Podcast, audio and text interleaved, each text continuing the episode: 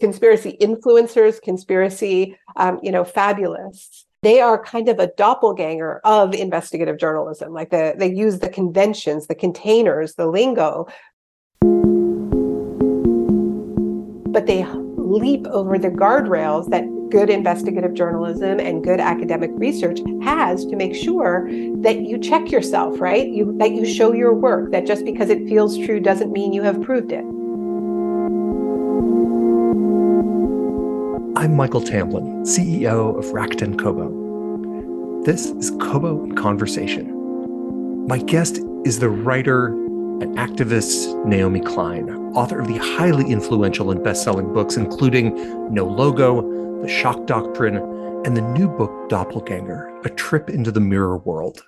Like all of her books, it's an accessible yet complex work of socioeconomic and political criticism, but it is also funny, at times disturbing, deeply rooted in the author's personal experience. But for any of us that spend time online or with a steady diet of media, it can feel joltingly familiar. Naomi Klein, welcome to Kobo. Thank you so much, Michael. This is a book that starts by being about confusion, about semi-mistaken identity, mix-ups that aren't unsurprising in the churn of social media between you and another person, a double, a doppelganger. I've always been pretty clear on who you are, on your writings and career, but that's less about me being smart or good with names, and there's plenty of evidence against both, um, but more because we live in similar worlds, the world of bookstores and publishing and academics and well-researched media, where knowing the difference between two authors and what they've written is kind of a point of pride. This book, in a lot of ways, is about stepping out of that world and what it's like to immerse yourself in a completely different world with a different set of values and rules.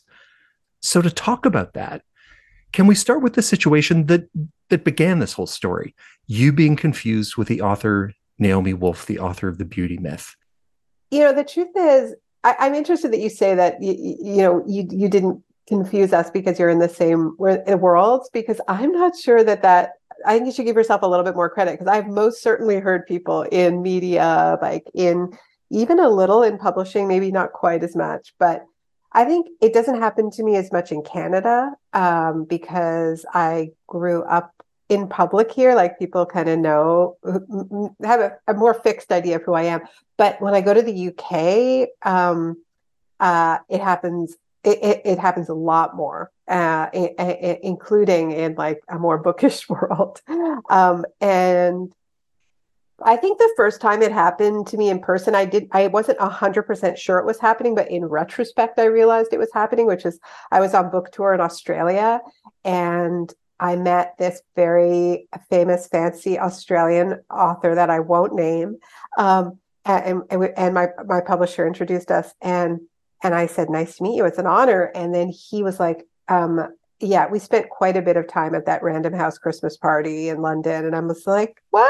I was, I and he just was having none of it. Like he's like, "We clearly had had quite a moment at this party in London that I never went to." I was really puzzling over it later, and I was like, I think he thought I was Naomi Wolf.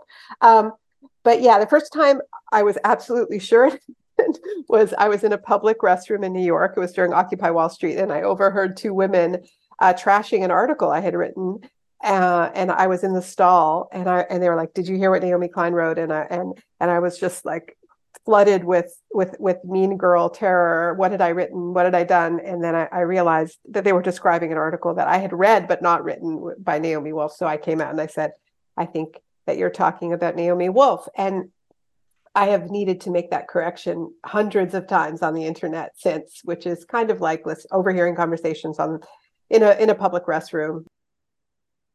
You both kind of came up in your careers around the same time, or at least in the same decade.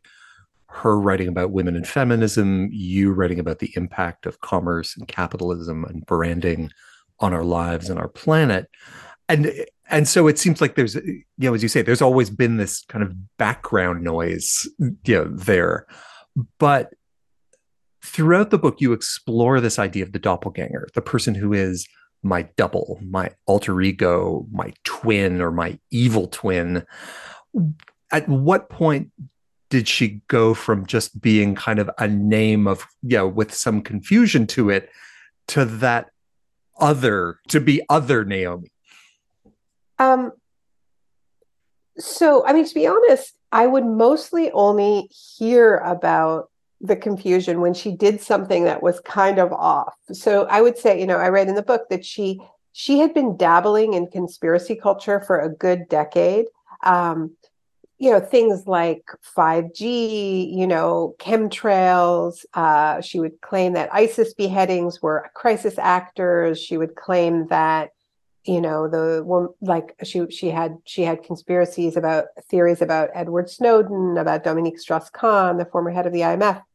Um, so I would go online and then I would see like people being upset about something that I had done. And then I would have to reverse engineer it. Like, oh, what has she done now? You know, because I like, I didn't know what it was. I went, oh, okay. She said she posted about clouds again. I get it. Okay. Um, so I, I guess I'm saying it was, wasn't fun uh, for, mm-hmm. for a while uh, leading up to COVID, when it became a lot more serious. Um, and it became more serious because she became one of the most significant vectors for misinformation and disinformation about the virus, about the health measures to control the virus, um, about the vaccines, um, and still is. Uh, and, and so, you know, I think medical misinformation is a major cause of death um, at this point in history. And so if people thought that I was the one saying that vaccinated people shed vaccine particles onto unvaccinated people just by being in the same room as them, or maybe not even being in the same room at the same time, and and, and it caused uh, disruptions to their menstrual cycle,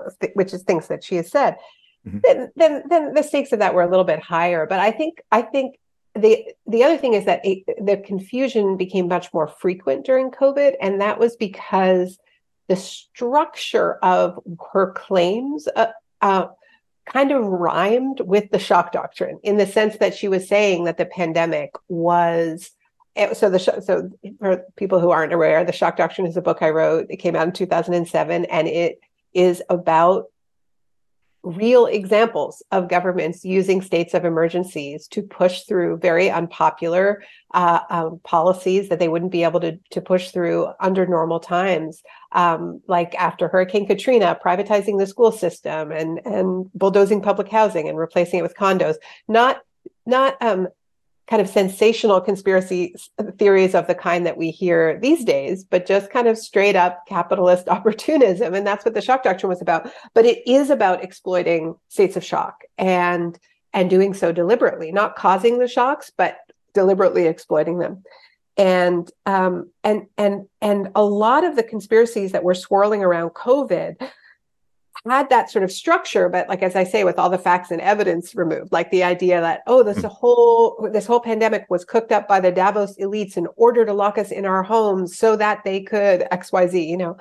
And so I think that because like having a Naomi out there making an argument like that on Fox got pretty, I understand why people were confused, you know? And so it was, it was uncanny, as Freud would say, you know, where something is just like familiar, but different. Right. And as you say, you're the the dynamic between you becomes especially apparent when you're far apart from each other, when she's, you know, talking about, you know, vaccines turning other people sterile or making people lose their smell. Um, but also when you get kind of almost close enough to touch. You know, you both had disagreements with Bill Gates. You had disagreements about completely different things, but it's just that close enough that it creates that, you know, that sense of elision. How do you describe the ideological territory that she inhabits right now? So she's one of a small, but not insignificantly small, group of high-profile liberals and leftists who crossed over to the, um, you know, I say the far right, the Bannon right, the MAGA right, um, uh, in recent years. Um, So what is what is this ideological terrain? In the book, I use a term called diagonalism, which comes from uh, it's it's a phrase used by uh, political theorists um, Quinn Slobodian um, and William Callison, who studied Germany in particular, and were looking at lo- the lo- the emergence of these big lock anti-lockdown protests in Germany that brought together some far-right parties and a lot of kind of um, wellness entrepreneurs, um, like uh, people who they describe as movement hustlers, like basically people in it like to sell something, to sell T-shirts, to sell subscriptions, um, people who w- were really interested in how like technology and politics could merge. Um, uh, it combines these elements of like spiritualism, holism, but reliably arcs to the far right. And there's a real fetish for like individual liberties over any kind of collective good, a profound suspicion of any institution, of any kind of organized power, and seeing it all as conspiracy. Um, it's pretty incoherent, um, but I think there actually is more coherence towards this new con- political configuration. And I put new kind of in air quotes because I think there are familiar figures at the center of it, like Steve Bannon, who are really good at picking, you know, a, a kind of bring, doing a kind of mix and match between the more conventional um, platform of the far right, like fortress borders or what he calls border warfare, um, and, uh, and, you know, very pro-police, very pro-military, um, uh, a kind of monsterizing of the Black, quote unquote, inner city. Um, and, and, you know, adding to that, the like a real focus on uh, anti-transness, this idea that like, there's all these groomers trying to like turn your kids trans. Um, and, he saw opportunities in the anti-vax, anti-mask world to mix and match. And the, when I say there's some coherence, a lot of it has to do with this idea of like purity, and in particular, like protecting like the, the purity of the child and also the purity of the nation from all of these invaders, right? So you've got this like pure, this idea of like the pure child, often the pure white child, but not exclusively, Um, and the kind of the nostalgic idea of the pure homeland that is under threat. It's under threat from immigrants. It's under threat from vaccines and these poisonous vaccines. It's under threat from these teachers who are telling your kids these wrong histories, these painful histories of your, that are the real histories of your countries. It's under threat from drag queens at the library. Like, but like this is, uh, there's a coherence, and at the heart of it is this idea of, of, of, of protecting purity, and, and it's a very dangerous one. This this project that Steve Bannon represents is something that you explore in a fair bit of detail, and and kind of gets you onto familiar ground in in terms of, you know, your beat of politics and policy and economics. One thing that you describe so well is how Wolf fits into this much larger project, mm-hmm. and this shifting political landscape that Bannon and people like him represent. And specifically, the mobilization of women to this, you know, to this movement, and the leveraging of of her, you know, kind of historical bona fides as a feminist towards that. Mm-hmm, mm-hmm. Yeah, which is why it's really important to understand how central the figure of the child is, right? Because, you know, Bannon is an electoral strategist, and he knows that the reason why the Republicans have lost the last couple of elections is because they are not able to appeal to women in the same way that they are able to appeal to men um, who had formerly voted Democrat, right? So he was able to peel away some union members who were very rightfully angry, I would argue, at the Democratic Party, who had promised to do something about free trade and then flip-flopped over and over again. Um, And he is trying to do something similar now with women. And that's what she represents to him. He really, I mean, he has her on the show sometimes every single day. They co-published an ebook together. Like they really, it's one of the strangest buddy movies of all time. I mean, it's a pretty intense transformation if you think about who she was in the nineties, you know, um, and, and even after, I mean, more recently in two thousand seven, she published a book that was explicitly anti-fascist. And here she is, in cahoots with, you know, with, with somebody who I has a project that I think is absolutely fair to call at least neo-fascist.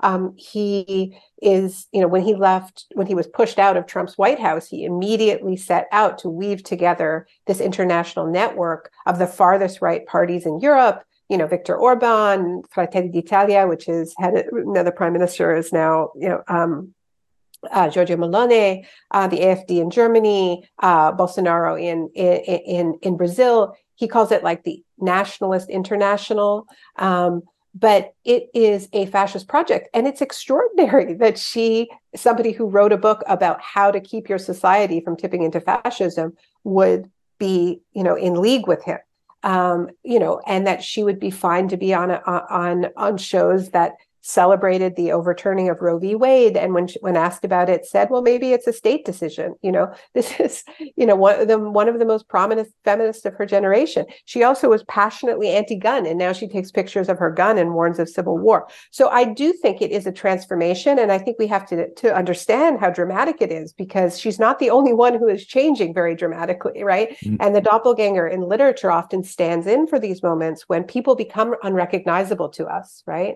And, and, you know, and that's why they're often used as a literary vehicle to sort of wrap one's head around fascism, right? Those moments when suddenly a society changes into this fascistic version of itself, and suddenly the, you know, your, your, your, your friendly neighbors are a mob, and suddenly the nice kid down the street is marching, you know, in, in goose step. Yeah. I guess to, to, to dig into that a bit, It, something it seems like we are lazy about in the media, in left-wing or progressive circles, is is how we sometimes invoke like mental illness when someone leaves our system of beliefs for something else. Mm-hmm. You know, she went crazy and became an anti-vaxxer. He yeah. swallowed the red pill and now he's paranoid about the government. But one of the things you do such a good job of in this book is showing that, you know, Wolf's mental wellness notwithstanding, I, she's acting very much according to a set of rules for the media landscape that she has uh, that she has gone into. It's just a very different landscape and a very different set of rules than the one that she was inhabiting before, and that she's kind of functioned like a heat-seeking missile, getting closer and closer to those places that were hottest, yeah. and now finds herself, you know, kind of in the beating heart of this thing. Yeah. So I, I really do try not to use the word crazy. I don't think it's in the book. I, I mean, I, I'm, I don't want to do an armchair diagnosis here, you know, I, and, and I also think there's a kind of a mania to our culture um, in general. And it's not about that. Like, I want to understand what the rewards are, mm-hmm. um, and what the incentives are, what the drivers are.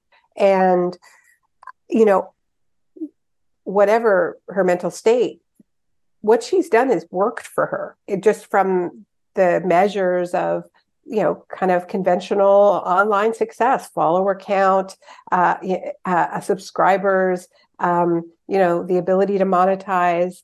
It's, it's, it's a successful mo- business model. Um, and she's not the only one who is pursuing this particular business model. And I think that in, in trying to understand why conspiracy culture is taking off in the way that it is, and, and you know, began, like, maybe it really took flight during COVID, but it is not, you know, it didn't, is, isn't ending there, um, is that we are living through a period of serial shocks of different kinds. They're coming closer and closer together. Events that we perhaps never thought we would see are happening. And with the climate crisis, we're going to have more and more of them.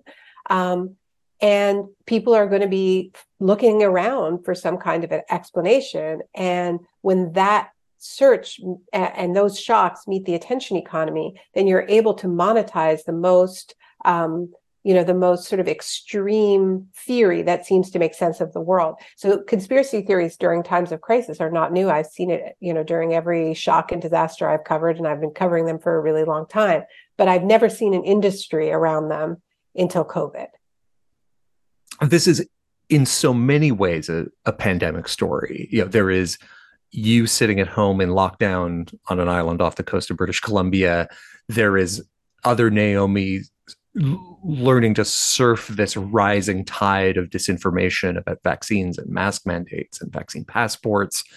And as a person who is a specialist in understanding systemic shocks, how they create opportunity for people who can exploit disruption to gain power, were you aware of the shocks that you were experiencing and that were disrupting you while they were happening as you were living through it? Did you have the moments of, oh, this is what it feels like when mm-hmm. the world turns upside down?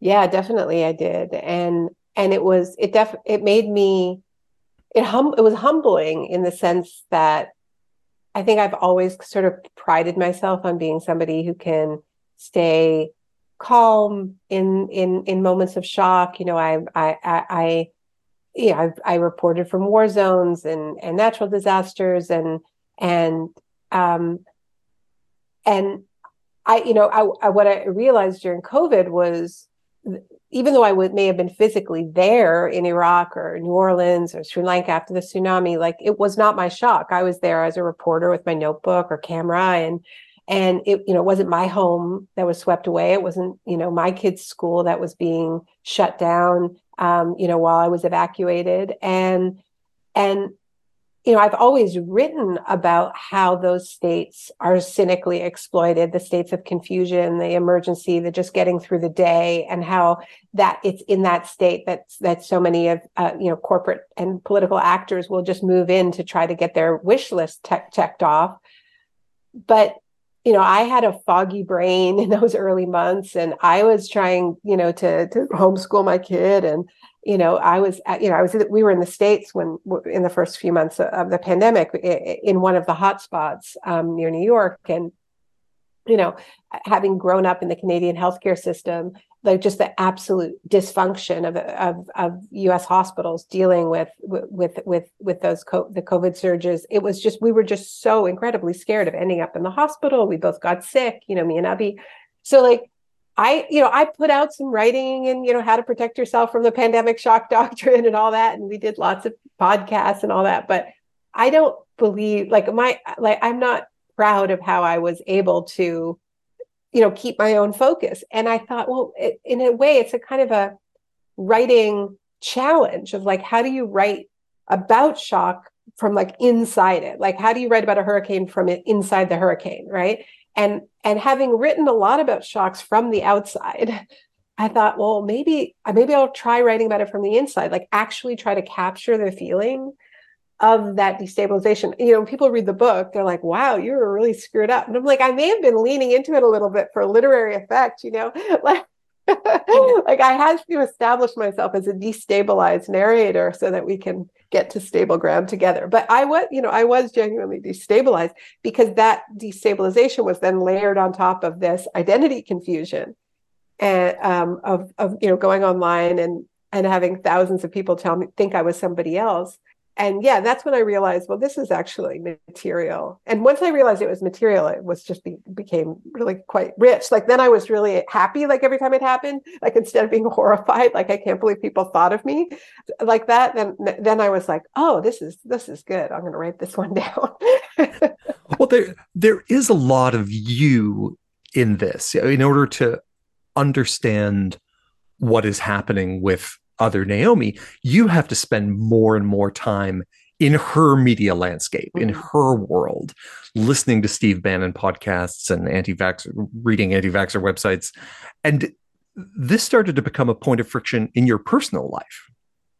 Yes, well, well, Avi, my husband, is a character in the book. He's got it. He's he's very good-natured about it. He's a good sport. Um, but yeah, I, a friend of mine read the book and she said, I feel like Avi walks in every hundred pages and says, really?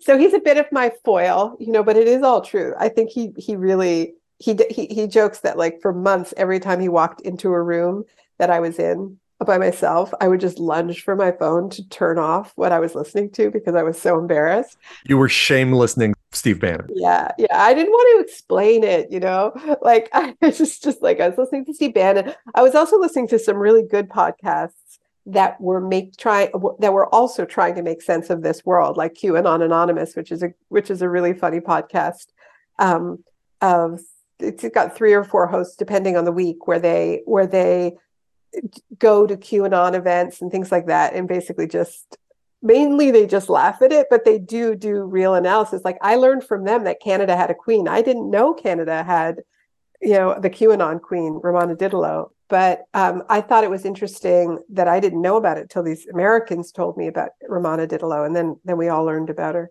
But yeah, so I would listen to that. I would also listen to Conspirituality, which is a really great podcast about the intersection of wellness and conspiracy culture and fascism.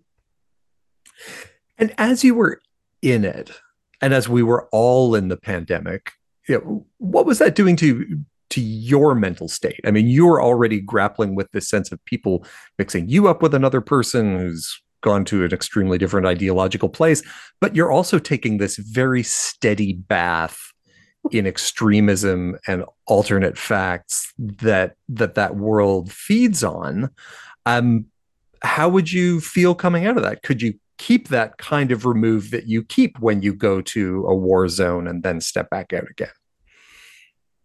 Yeah, I mean, I, I think I see all of my books back to No Logo as sort of attempts to map the moment.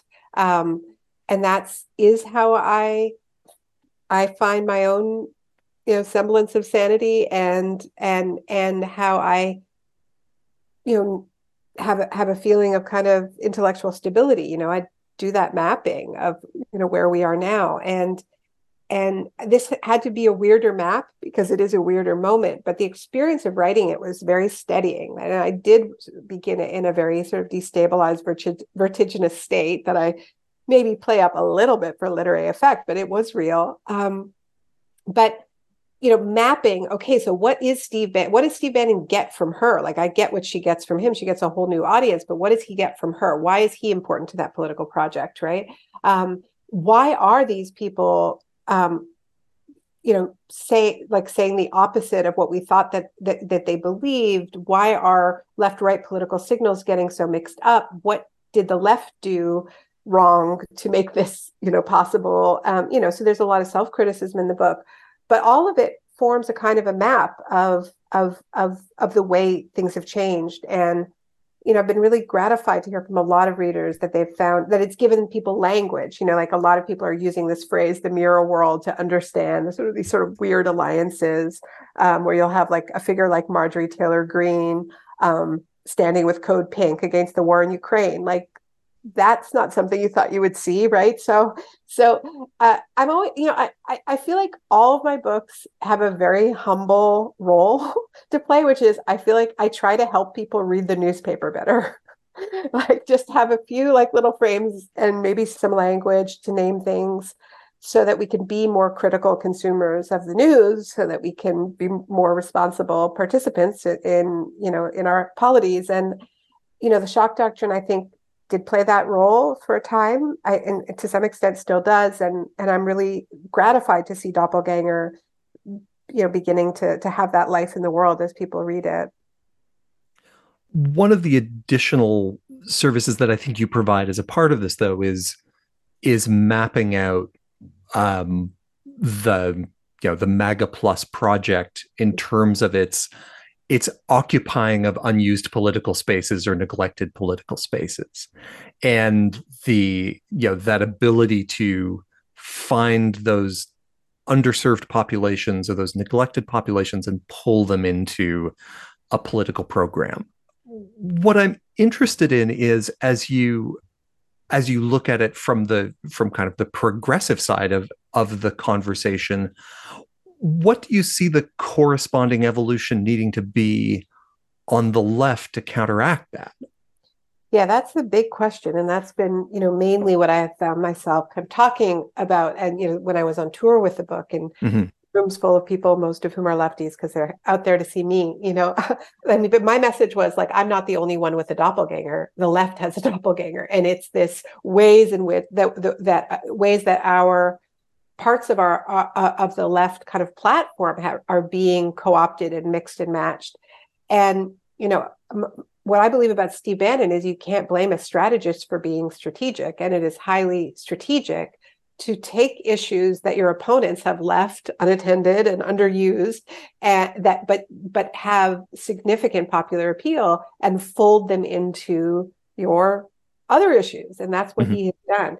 He doesn't do it out of belief. You know, he doesn't rail against big pharma and big tech out of belief, in my opinion. He does it um, because he sees that these are issues that are concerning people, and that the Democrats are once again not doing anything with them, are too close to Silicon Valley, too close to the pharmaceutical companies. And, you know, he can he can exploit that. So, you know, my message to the left is like, we have to be the left. Like, we actually have the way to fight fascism is to tell a story um, about power that isn't about scapegoating a group of individuals, um, but it explains to people how systems work. And that's always been the role of the left, right? That's why anti-Semitism is, you know, has been called since the eighteen hundreds, the socialism of fools, because it is a foolish theory of how power works. It is saying, uh, it, you know, the reason why you're poor is because of that guy over there, you know, who wants to take his pound of flesh. Not that this is a system that is built to disenfranchise you. And so this kind of dialectic between the conspiracy theorist, the scapegoater, and all conspiracy theories are scapegoat stories, and, you know, a systemic analysis of capitalism. We, you know, we have been in this in this wrestling match, you know, of the hearts and souls for a really long time, which is why I reject, you know, flatly horseshoe theory. Like, I don't believe that this is about the left and right meeting at their furthest fringes. You know, I think there is a very strong role um, for, a, you know, a, a, a Marxist left, to put it frankly, um, where I think we we see this diagonalism is really with, you know, when I say in the book, the far out and the far right, like the far out left, the sort of new age um, uh, um, kind of like a left that is mostly about kind of feelings, about wanting to be natural and wanting, you know, to be kind of like like pure. Um, and the way that that kind of rhymes with a right agenda, uh, you know, around kind of purity of nation, purity of, of bodies. Many of us know people at a more personal level who have one way or another ended up mentally, ideologically in that mirror world. You know, they've incorporated some of that overlapping set of beliefs. Now, so many families have that set of topics that they just can't bring up at Thanksgiving dinner, or that they skip when shared by an aunt or a brother or a friend on social media. People talk about not knowing how to get someone back, or having lost them. And yeah. as you've now spent a lot of time in that world, what do you think about those situations? Um, one of the things that drives people into this world, I have a little equation in the book that I've um, used about like what sort of drives people to, to into the world is like narcissism slash grandiosity plus social media addiction plus midlife crisis divided by public shaming equals right-wing meltdown. Um, and the public shaming piece is pretty important. I also think it applies to private shaming. I think there were a lot of ruptures in families during COVID because we were scared, you know, we were all scared. And so, you know, that cousin or uncle who didn't get vaccinated or, you know, um, wasn't stopped being invited to those family dinners and so on because people were afraid. They didn't know if that was going to make them more vulnerable. There was a lot of confusing health information. I think for a while it was true, then it stopped being true. Um, so I think there's a lot, there are a lot of relationships that can be rebuilt. Um, shaming is never a great idea. Um, you know, one of the m- most gratifying reactions to the book that I've gotten are like, um, like I've gotten some letters and heard from people who say that they've reached out to a sister or a uncle um, or a father-in-law uh, who they had cut relations uh, with and had some ideas about ways that they might be able to extend a bridge, right? Like I also disagree uh, that, you know, I also think big pharma is terrible. And here's another way that we might deal with, you know, what they're doing. Like, how about pharmacare? you know, um, I don't think it's always going to work, but it's definitely clear from the social science on this, that if somebody is going to come back from these very extreme positions, it's going to be because somebody who they love have have some kind of trusting, pre-existing trusting relationship, um, does extend some sort of a bridge that they can walk over. It's not going to be because they read my book, um, because they won't read my book. They're pre, they are pre-defended against it. Um, they've already been told I'm part of the Davos elite globalist plot, you know, which may come as a surprise to some of your listeners. At least I hope it is. Um, and, but, but, but it, it could be the friend from high school, you know, it could, and, and I think some people are probably too far gone, but not everyone.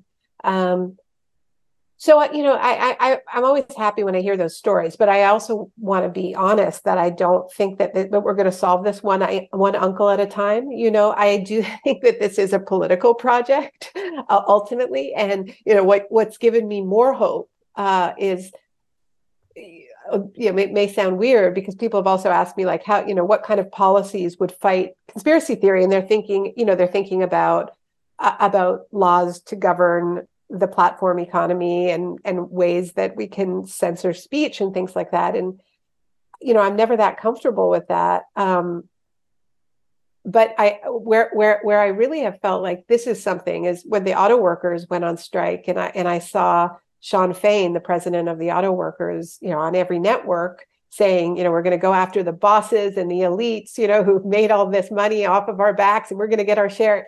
Real economic populism, I actually think, is the best way to start to fight fake economic populism. In the, in this book, you're very much about making connections, about taking a number of different and disparate trends and drawing them together. In a in a book that looks critically at conspiracy theories, where you're trying to find those patterns that explain what's going on, how hard do you have to work to not make that pattern recognition itself sound like a conspiracy? Yeah, I mean, I think it is really important that we draw a sharp distinction between honest efforts to expose real conspiracies, which I believe in, and, and if that, and if there's something wrong with that, then all investigative journalists are out of work. That is what that's what we're supposed to do, right? Um, and.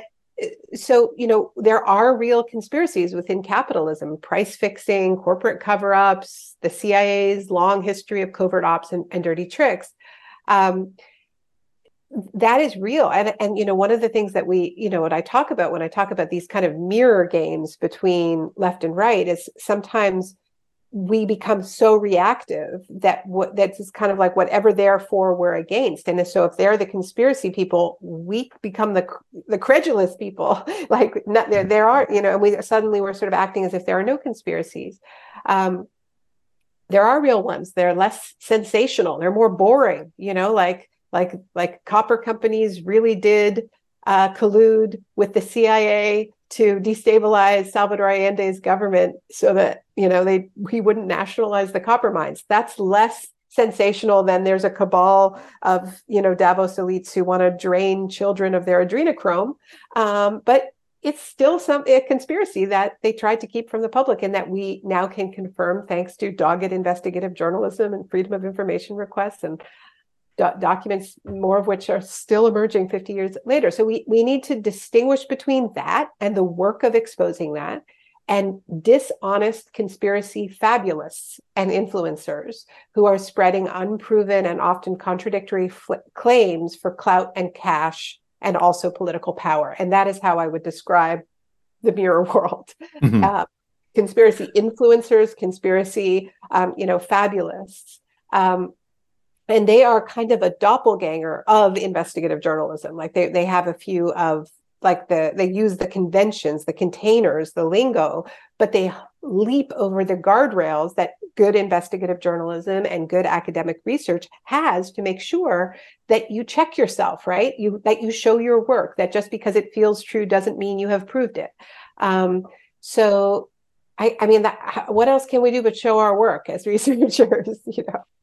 But it's a good question. It's a really good question. And I asked myself, um, you know, I, I tried to check my, to make sure that I still, you know, b- believed what I'd written in the past. And, uh, um, but I don't want to give that up, you know, and I think, I think things, things become dangerous when we get so reactive that we're like, okay, we're, you know, they're conspiracy people. We are people who believe there are no conspiracies.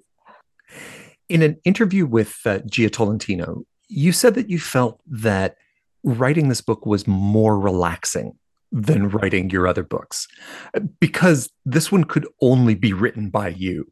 You share a lot about your personal life in it. I I assume that you have a, you know, at this point in your career, a fairly well-established set of practices for writing a book. Mm. Did this book need you to write it differently than how you normally work, than how you approach a project like this? Yeah, so everything about it was different.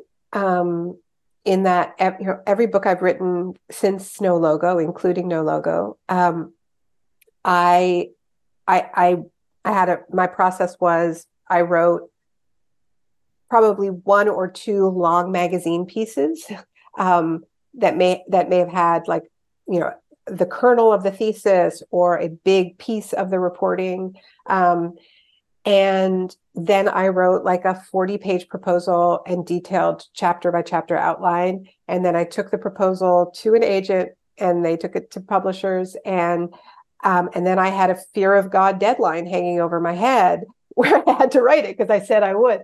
With this book, it was an entirely secret project um, until I'd written ten chapters because I wanted to make sure that I could get out of it if it turned out that I hadn't pulled off this kind of difficult thing that I had was trying to do, which was use my own doppelganger to talk about doublings of various kinds, our personal branding and the fascist doubles of our nations. And um, I honestly wasn't sure that I had the chops as a writer to do it, you know, and I wanted to To, to see if I could pull it off before I even told an agent it existed. Um, so, so it was this secret project that I was doing off the side of my desk. I had this, I had a window between my job at Rutgers and starting at U B C where I was able to work on this. Um, at, but yeah, everything about it was different. It was, it was, it was, it was a guilty pleasure instead of this thing that I had to do because I said I would. Further along the lines of relaxing, you also write about wanting to induce calm in the reader, to not provoke the kind of high adrenaline reaction that seems to drive, you know, so much of especially our social media world and the mirror world. That was a surprising thing to read from an author that I think readers associate with activism, you know, lace up, you know, grab your picket sign and let's get out there for the cause. Why in this case is calmness so important? Well, you know, I think that um, even though I, people do associate me with that sort of rallying figure, um, it, my books are pretty sort of meticulous. And I'm, I've always been, I think, careful to to keep by that that sort of rallying impulse. I mean, there, there's rallying moments, but um, I try not to write from a place of anger. Um, I think the whole point of mapping, of, you know, creating maps of our political moment, which is what I try to do, is to become oriented, you know, to to, to you know to to to have something more solid, uh, um, uh, you know, a little piece of earth that we that we understand and that we can stand on, because how else do we confront, you know, ha- um, these these huge forces? So, um, I wasn't conscious that that's what I was. I, I know that I knew that I was trying to to, to use writing to calm myself, but I received this reaction when I wrote The Shock Doctrine, which was an angry book. You know, I sometimes say that I wrote The Shock Doctrine with a clenched, with a my, holding my pen in a clenched fist. That it was, you know, I was back from Iraq. I, you know, I was, I, um, you know, it's it's about it's about torture. I mean, it is it's it's a very distressing book. Um, it was a distress. It's a distressing book to read. It's a distressing book to write. Um, but it is an attempt to to map, like to tell a story of how we ended up with an economic model that that many people opposed at every turn, but that, but which was sold to us as having been um, something that we all wanted, that it was freedom and democracy hand in hand, that it was uh, free markets and, and democracy hand in hand. And so th- it's an alternative history of, of neoliberalism told through a series of shocks. And when I sent the book to John Berger, you know, who's a literary hero of mine, the late John Berger, um, he, you know, and I sent it to him cold. I hadn't had any contact with him before. And he wrote back to me that it, that it instilled in him a sense of calm. And it was such an extraordinary thing, you know, um, uh, to hear that from him. And I think, you know, part of it was I was writing about a lot of events that he had lived through, right? And so there's something really frantic making about, uh, about false histories uh, existing, right? Uh, and, and not being, and being left unchallenged. But Um, yeah, that was more than a blurb for me, you know, I mean, it was a blurb, but I, it was also c- kind of became a bit of a mantra that like, that is what the work is. It's not to tell people to calm down, but it, but, but that if we can have a logical, ordered analysis, it can give people the kind of calm in the storm that they need to act rationally and well. Um, because if we're in a state of panic, we can't make good decisions. Right? That's why the shock doctrine works. When we're panicked, we can't think right. Naomi, thank you so much for joining us. Thank you. It was such a pleasure. I have been speaking with Naomi Klein, author of Doppelganger: A Trip into the Mirror World. Find it and all the books we've spoken about at Kobo and Conversation's home on the web, kobo dot com slash conversation. Check the show notes for a link. And if you enjoyed this one, that probably means your doppelganger won't, but share it with them anyway.